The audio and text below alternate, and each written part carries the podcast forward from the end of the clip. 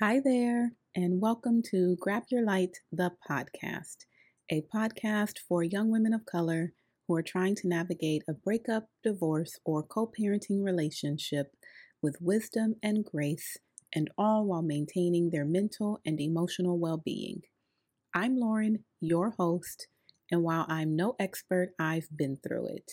And now I'm here to walk you through it. Hi, ladies. Welcome back Thank you so much for tuning in. If this is your first time, welcome, welcome, welcome.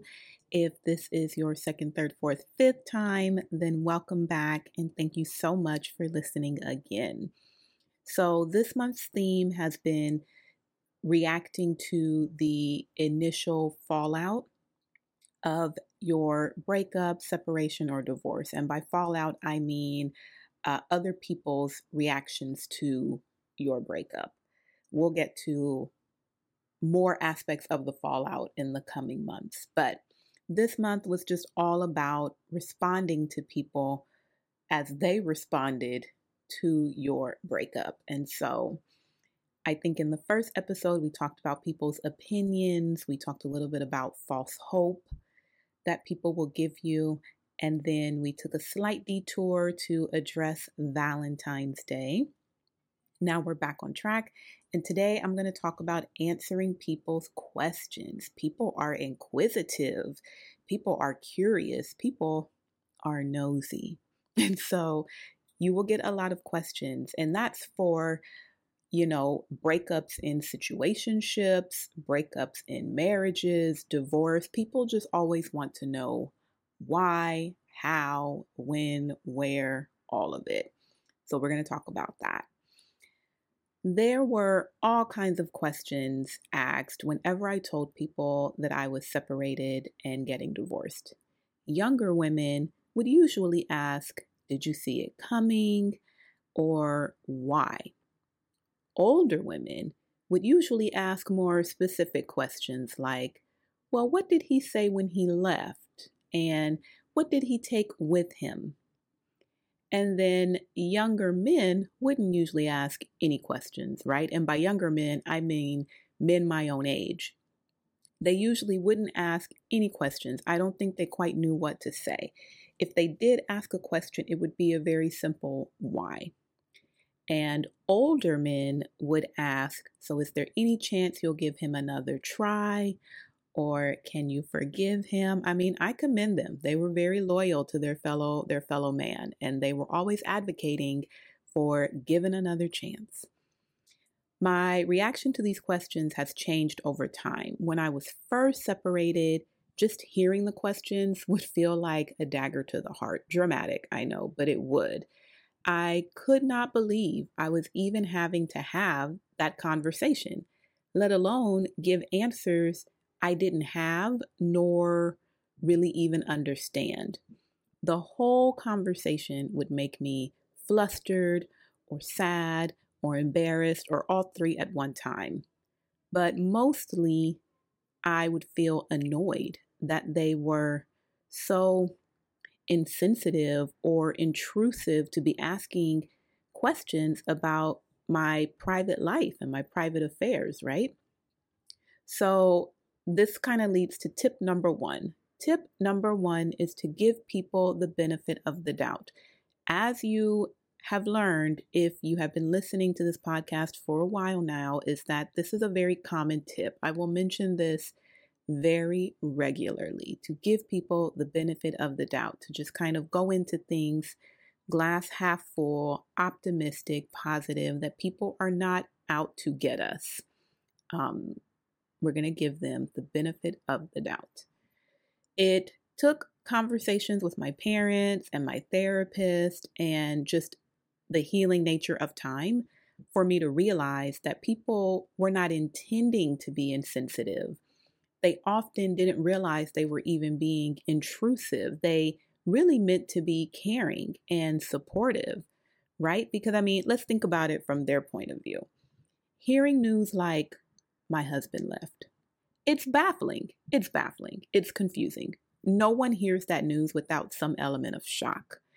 And I've learned this is even more so for people that are married and experiencing trouble in their marriage, or single people who really want to be married. Hearing that your marriage just up and ended has the ability to kind of shake their ideas of marriage and commitment. So they're asking, of course, because they want to know if you're okay, but they're also kind of asking because they really need to make sense of what they've just heard. They want to know could this happen to me? Does this happen all the time? Are there warning signs to keep this from happening to me? It's kind of a self motivated, oh my God, I can't let that happen to me kind of thing. So that's why we want to give them the benefit of the doubt because you know, we're all human. We're all kind of self centered at the end of the day, and not self centered in a negative way, but we are thinking of ourselves, right? Most of the time. And so they're usually just trying to make sense of this shocking information you've just presented them with, which is why we're going to give them the benefit of the doubt. We're going to assume that that's what they're doing until they show us otherwise. So now, with my divorce being final, my life being stable, hearing these questions isn't as rattling. It gives me an opportunity to tell someone how I've overcome such a huge obstacle. You know, it gives me a chance to encourage or inspire those that are facing that same hurdle or comfort those who are scared it could happen to them. I've also had to answer the question enough times that I've come up with a variety of humorous responses. I had a bit of fun, right? I mean, if people are going to ask me questions you probably shouldn't be asking me or that I probably don't want to answer, I'm going to make it worth my while. And so I would find out and try out different variations of answering the question. And I'd do it in a way that kind of stopped the conversation right there in its tracks. So now we're going to move on to tip number two. Use the questions as an opportunity to reflect on the course of your relationship. And this is not reflect with the person who asked. This is a reflecting internally. Like use those questions as like a journal prompt to just take a look back at your relationship. Um, because a lot of times when our relationship ends, we need to evaluate, even if it wasn't quote unquote our fault. We need to evaluate the the pattern, the cycle, the behaviors, a so that we can feel a sense of closure about it, so that we can move forward, but also so that we don't repeat it in our next relationship. So use these questions to reflect on that, you know, to and again, not to reflect to that person, but just as a oh, let me did I, you know, see that coming? Did I know it was going to happen? Were there were there flags that I ignored? Right? Because then and this is a side tangent and an uh, overuse of a trendy phrase right now, but there might be some trauma in your past that led to you ignoring very obvious warning signs and that you might not even really get to dig into if you don't stop to first do the reflection. So use the questions to reflect on your relationship and relationship patterns. With that said, I want to talk specifically about one question I received all the time, and that is Did you see it coming? This question, no matter how often I got it or who I got it from, always stumped me. I understood that people were asking it in order to understand why it happened to me and ultimately why it would happen to anyone. But I was never quite sure what the question meant. You know, were they asking, hey, did your husband say he was going to leave you before? Or were they asking, hey, did your husband say he was unhappy and you just decided to do nothing about it? Or were they saying, did you know your husband was the leaving kind? whatever that means.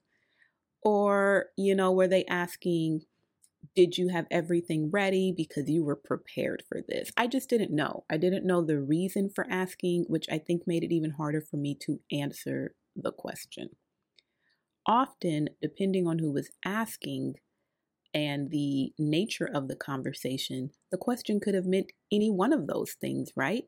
Sometimes I'd ask for more information for them to elaborate exactly what it is they're trying to find out from me. Sometimes I'd just say no.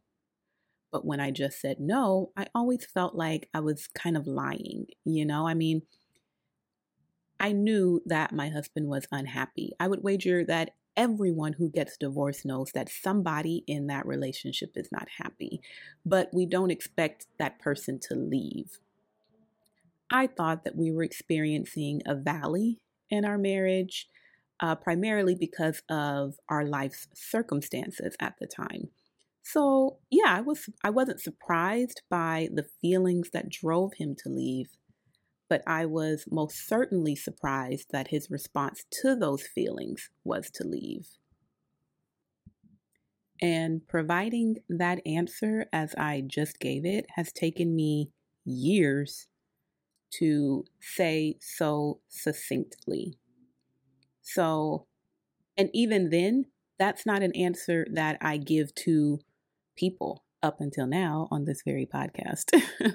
but that is an answer that I had to reflect on to realize. That's certainly not something I'm just going to be throwing out to everybody who asks, but it is something that I had to sit and process with my therapist to come up with, to reflect on any part I played in the relationship, in the relationship ending, any signs I ignored, any intuition I ignored, just all of it, right? So that I can know and understand and create a nice positive narrative of the relationship, and so that I can go into the next relationship wiser and stronger and better. So, that is the reflecting piece. Tip number three is probably the most important one, I think, and also my favorite one. Say only what you want. You do not owe anybody, not a single soul, not a single person on this planet absolutely needs to know anything about your relationship. Okay? So when you get these questions, you can give a nice, firm, I appreciate your concern, but I don't feel comfortable answering that, right? Shut it all the way down. Because again, you owe no one any details about your relationship. Or if you are the kind, you're a sharer, you can give them the answer you've come to after all of your reflection.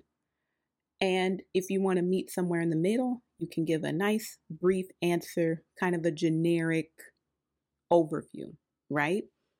Um, because really, that question, did you see it coming? And really, most other questions are completely irrelevant. What does it matter if we saw it coming or not? Seeing it coming doesn't lessen my trauma or life changes. It doesn't minimize my feelings of sorrow or loneliness, I'd wager it doesn't even mean I'd have an easier or lesser divorce than someone who did see it coming. Like, what does that even mean? And why do we even care? Right? I think it can sometimes carry an undertone of judgment that you should have seen it coming, or you wouldn't be in the situation if you did see it coming, or why didn't you see it coming, right? So, again, you don't have to tell anybody anything that you don't want to tell them. I usually like to give them a nice little, we're not going to talk about this, but also a kind of a shock value. So, my favorite response to the question is when they say, Did you see it coming? or What happened? Sometimes I'll give a very sarcastic, Of course I did. And I thought it would be fun to just disturb my life in this way? Thank you so much for asking. Or the beginning, when people would ask me, Oh, where's your husband? or What happened? I'd say, Oh, he decided he didn't want to be married to me anymore. What's your next question?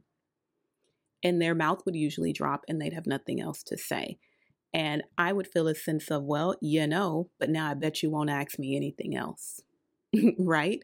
So answer in the way that works best with your personality. If you're kind of a free spirited, sharing is caring, girl, tell your whole story, right? I mean, I kind of do that here on this podcast. But if you're the kind where you're very private, uh, you're very guarded, then don't tell them anything.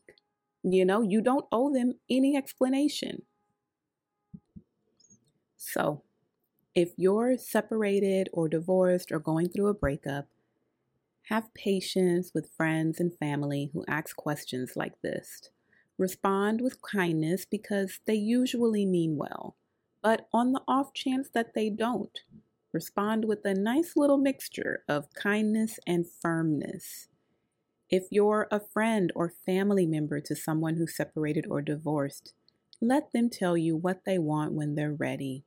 Save the questions for later on in the healing process or don't ask them at all. Wait for them to come and tell you. And thank you for just being there and supporting them and me. So I think that's about it. You know, I think that there was a little overlap between this episode and the episode about managing their opinions, but hopefully this was helpful. Thank you again for listening to an episode of Grab Your Light, the podcast. If you enjoyed it, please tell a friend and leave a review on Apple Podcasts. And don't forget to follow the podcast on Instagram so that we can become friends. Thank you and have a wonderful day, week, and month. Bye.